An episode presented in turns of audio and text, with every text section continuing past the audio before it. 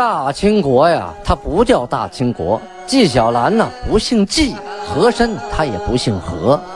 孝庄千万不能说自己是孝庄啊，叫声小主，那是你信口开河。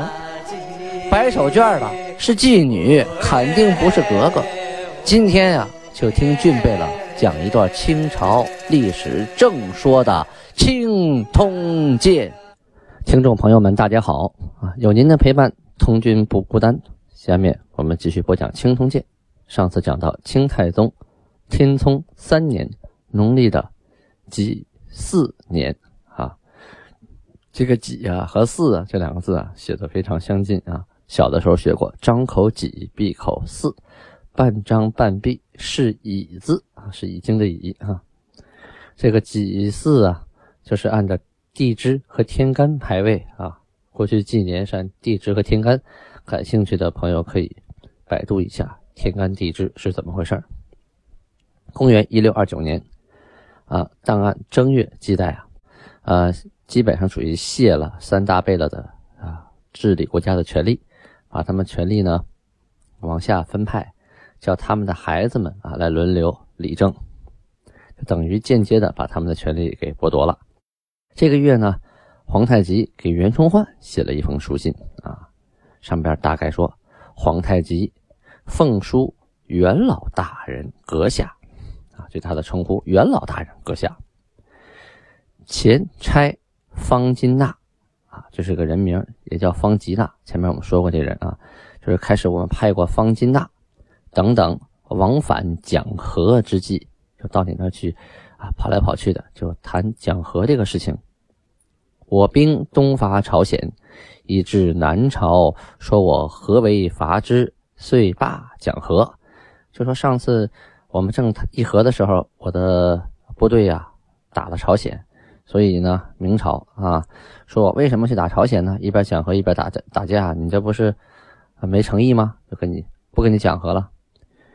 我与朝鲜共弃前非，以当天立誓永结和好。若有背盟者，天必见之。是说我呀跟朝鲜已经兵器前嫌啊，和好了，立誓了，永远和好。谁要是违背誓言呢，老天爷都呃不同意他，是吧？现在我们两个国家已经好了啊，自古邻国好则相敬，恶则相报，自然之理，亦大人所知也。我欲罢兵，共享太平。说白了就是解释一下啊，说我们邻里之间啊啊处得好互相敬畏啊，处得不好呢，那自然就要打一架化，这是自然的道理嘛，并不是说我借着这个那边跟您求和，这边偷偷的去抢地盘，也不是啊，我们现在还是邻里的关系。嗯，我们并没有吞并朝鲜，也没有让他称向我们称臣，并没有那样，只是因为一点不和呀，吵了一架啊，就像邻里之间吵架而已。啊，亦为何因朝鲜之事误我两国之和，故于去年正月差银柱直出去，不见回报。就说，哎呀，为什么？因为朝鲜那点事儿，跟朝鲜吵架的事儿，影响了你我两国的和谈呢。所以啊，去年正月的时候，我派银柱啊，那个人名叫银柱，派他带着书信去，可是不见回信啊。今闻大人复出关东，欲差人问候，因先绝使，故不差我这边人，乃遣秀才郑深，并白总、任德良持书奉候，起次回报。无吝失望啊，这是客气话啊。同时呢，也说啊，我听说大人又回到关东了，哎呀，我们高兴啊！袁崇焕、袁大人您回来了，这是好事啊。所以我想派人去问候啊。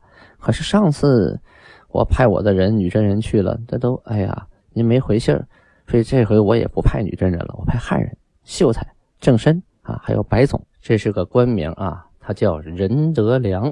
我派去的都是汉人啊，跟你们比较容易交流，让他们带着书信啊去问候您，希望您能给我回个信儿啊，我这盼着呢。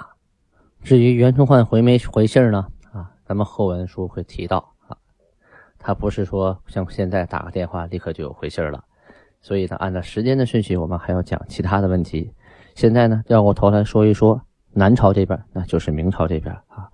汉南义军王大良啊，由三千人组成的队伍，从哪儿呢？从成县，就今天的甘肃省啊，成县。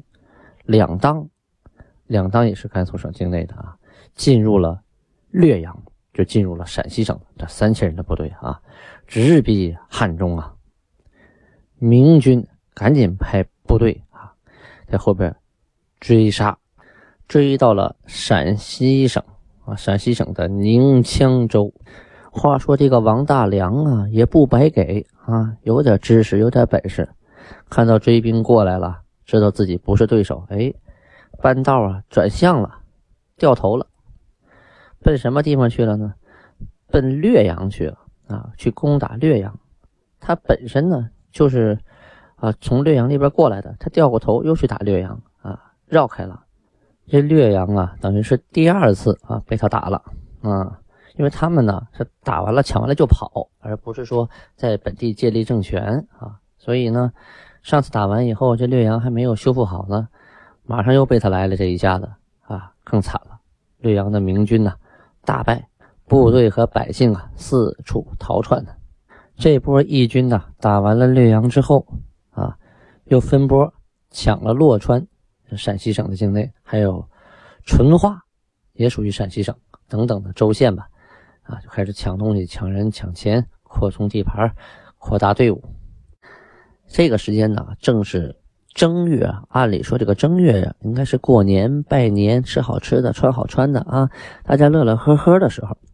可这个时候呢，明朝各地正是烽烟四起，民不聊生啊啊，到处都在抢东西啊啊。转眼呢，到了二月二啊，二月二龙抬头啊。咱说说后金韩国这边，皇太极下了圣谕了，说这个官员啊。不许啊，不许抢民间老百姓的东西。哎，那边是老百姓在抢官，这边皇太极呢下令不许官员抢老百姓。事出皆有因，就是什么事情都有它的道理啊。开始的时候啊，皇太极就听说了这么个事儿，听说整黄旗的管汉民的千总啊，苛敛民间财物。他管汉民呢、啊，这个汉民那个时候属于是啊二等公民啊，就最最下等的，当然比奴才要好一点啊，比奴隶要好一些，是自由人。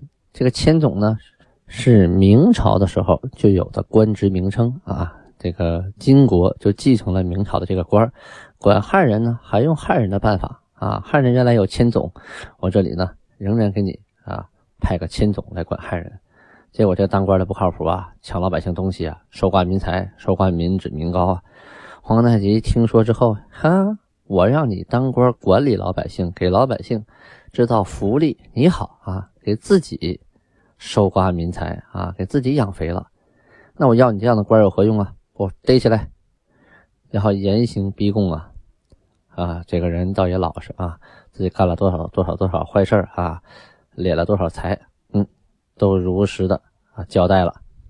可是呢，他说完之后又补充了几句，说我也冤枉啊，我征收这些东西啊，我也记账了，而且它不是我花了呀，我可不是自己吃了自己穿了，我为什么征收这些东西？是因为管我的这个官啊，还有比切士啊，到我这个屯子来呀、啊、来视察，我也接待不了啊。我是供应不敷啊，就是以我的财力，我伺候不了这些上官呢、啊，我怎么办呢？所以我才敛民间的食物以赏之，就是我知道到老百姓家去抓猪，去去去弄好吃的，让这些上官能吃得高兴啊，要不然我他会罚我呀，那官大一级压死人呢。皇太极一听，原来是这么回事啊，赶紧啊召集了三大贝勒。诸贝勒，就是下面那些小贝勒哈，还有八旗的大臣，甚至还招了一些啊小官和老百姓可以听堂啊，都围在一起，还有老百姓代表哈、啊，说以治国养民之道啊，上与诸臣，就是我是为了治国养民，给你们讲一讲如何治国养民啊，这个道理，嗯，你们都听好了。说人臣以称职为先，国家以爱民为务。说是你想当官啊，当人家的臣子，你首先得职务你得完成了，你得称职啊。这个国家要干什么呢？什么为国，什么为家？要爱老百姓啊，是他的本务，他才能称之为国家。尔等检阅国中器械及趋化一切事物，皆当立为身任，何待朕言？就是你们啊，下去做工作啊，检阅什么军器啊，或者地区的政务啊，不管是做什么吧，你们都要啊，认认真真的，全心全意的，这还用我说吗？至于奉差出使之人，定例各自备侯粮，勿许苛取民间食物，违者罪之。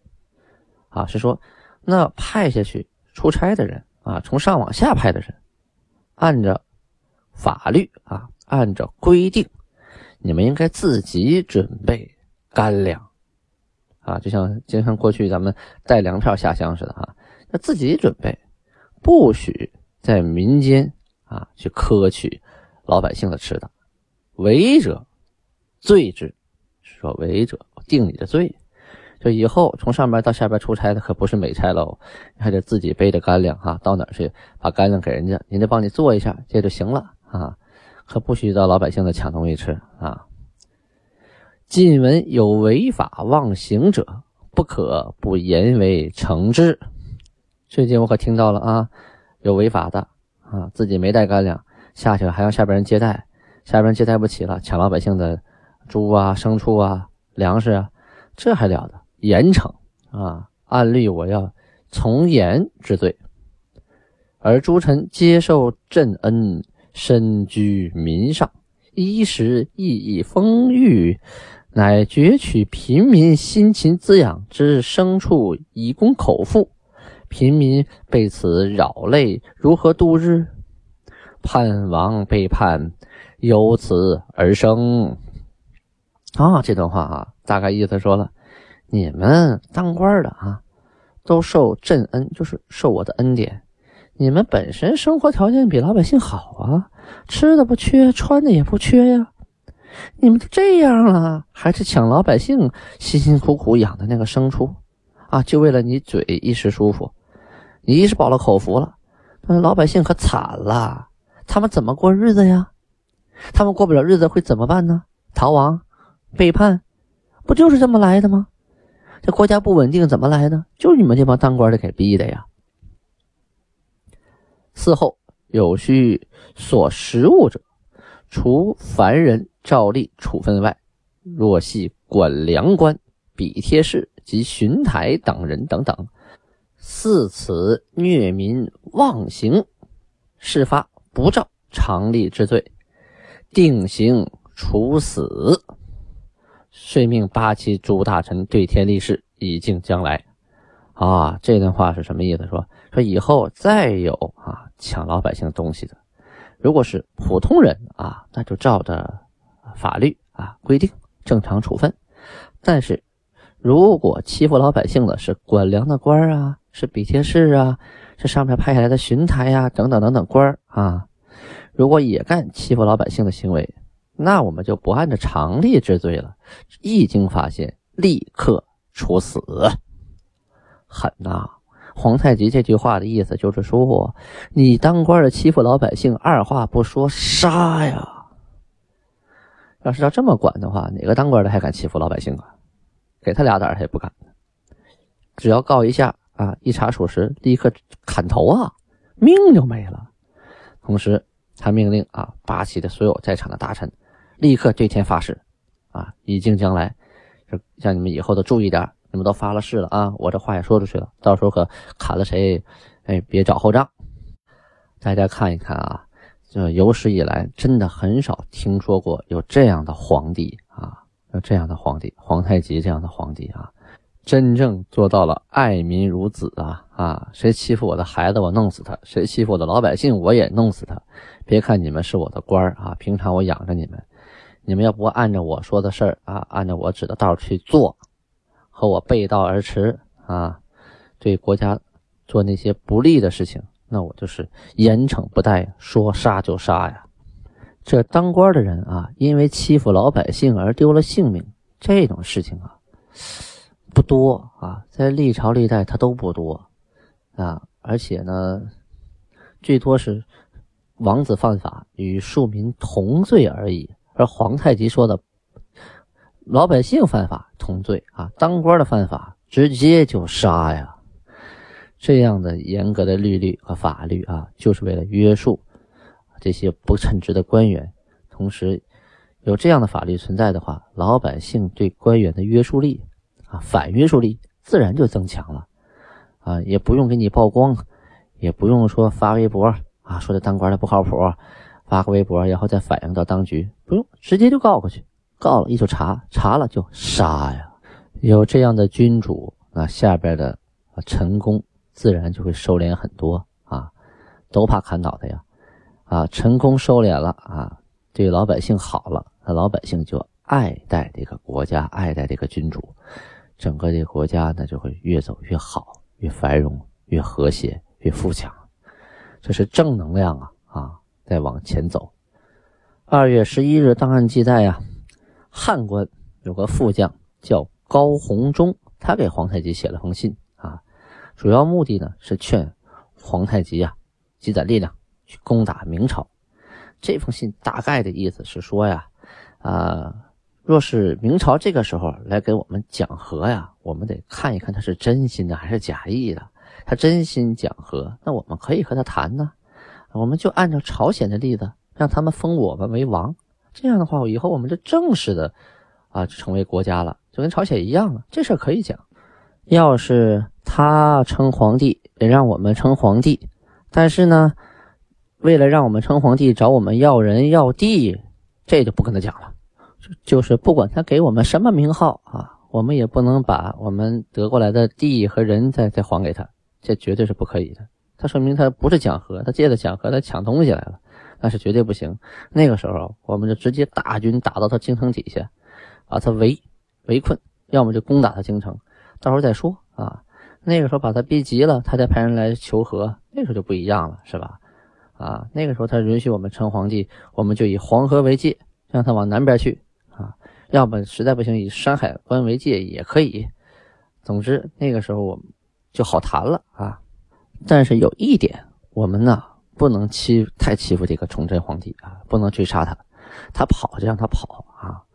那我等我们打到那边的时候，他是跑到黄河以南去当皇帝可以啊，他是在京城当皇帝，我们以山海关为界也可以。我们根本不能把他给灭了，因为他家呀宗派甚多，你就是把这个崇祯杀了，他还有弟弟兄弟啊，还有侄子孙子一大堆一大堆的。他们明朝可不缺皇帝，他们在宗室里随便提溜一个就是皇帝，所以呀，万一来了一个比较能干的皇帝比他强，那时候我们倒吃亏了，还不如就让他继续当他的皇帝得了啊！将来呀，我们攻打下来的地盘与明朝划界，在边界上啊，这些地盘呢，我们要派兵驻防，同时呢，任用新的官员来管理啊。但是这些官员呢，最好都是他们本地人。然后我们再选出清廉的啊、干练的女真人啊，给他们当副官，干一段时间之后啊，再转正。有了这样一个过渡的方法，就不怕管理不好这个地方了。皇太极啊，仔细看了啊，这个红高弘忠的奏本，觉得很有道理啊，嗯，此人很有脑子呀，就下谕说：“揽卿所奏，劝朕进兵勿迟，甚为确论。但南朝规矩，兵民为二，民有长夜，兵有长粮。我国兵民为一，出则备战，入则务农，皆以收拾兵器，故稍迟十日，以地除顽即行。尔斯府民当备加体恤啊！若有强梁强害，即与同是金官臣妇二倍了处，及而所奏，俱以有书于二倍了矣。这段意思是皇太极回他的话说，看了东西啊，劝我赶快进兵啊，不要迟疑。确实啊是好办法，但是呃明朝那边啊，老百姓是老百姓，兵是兵啊。打仗的时候啊，百姓啊种粮啊经营啊生产啊不耽误，因为呃当兵的呢也有自己的武器准备。可我们金国这边就不同了，我们旗人呢、啊、是出去的时候是兵，回来的时候啊是老百姓，平常还得务农呢，上马为兵下马为民，所以我们得等一段时间，等什么呢？等农时忙过了的啊，我们把地除完了的啊，正好这段农闲我们才能去打仗。要不然去打仗回来地就荒了啊，耽误了农时，到了年底没有收成就没吃的了。这段时间呢，你要安抚老百姓，要倍加体恤他们，看他们有什么问题，有没有人被人抢害被人欺负啊。同时呢，跟你的那个同事啊，还有你这个金国的女真的官员啊，也要商量好，遇到什么问题啊，呃就把这些事情啊报告给二贝勒阿敏。你上奏给我的啊这篇文书啊，我也给二贝勒阿敏看了。这个阿敏啊，呃这个是个名字啊，大家老提到说阿敏阿敏。阿敏是个满语。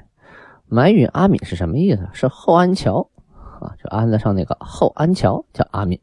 前边我们是说了啊，三个大贝勒啊不用轮流执政了，但是别忘了人家都是手里有大兵权在握呀啊。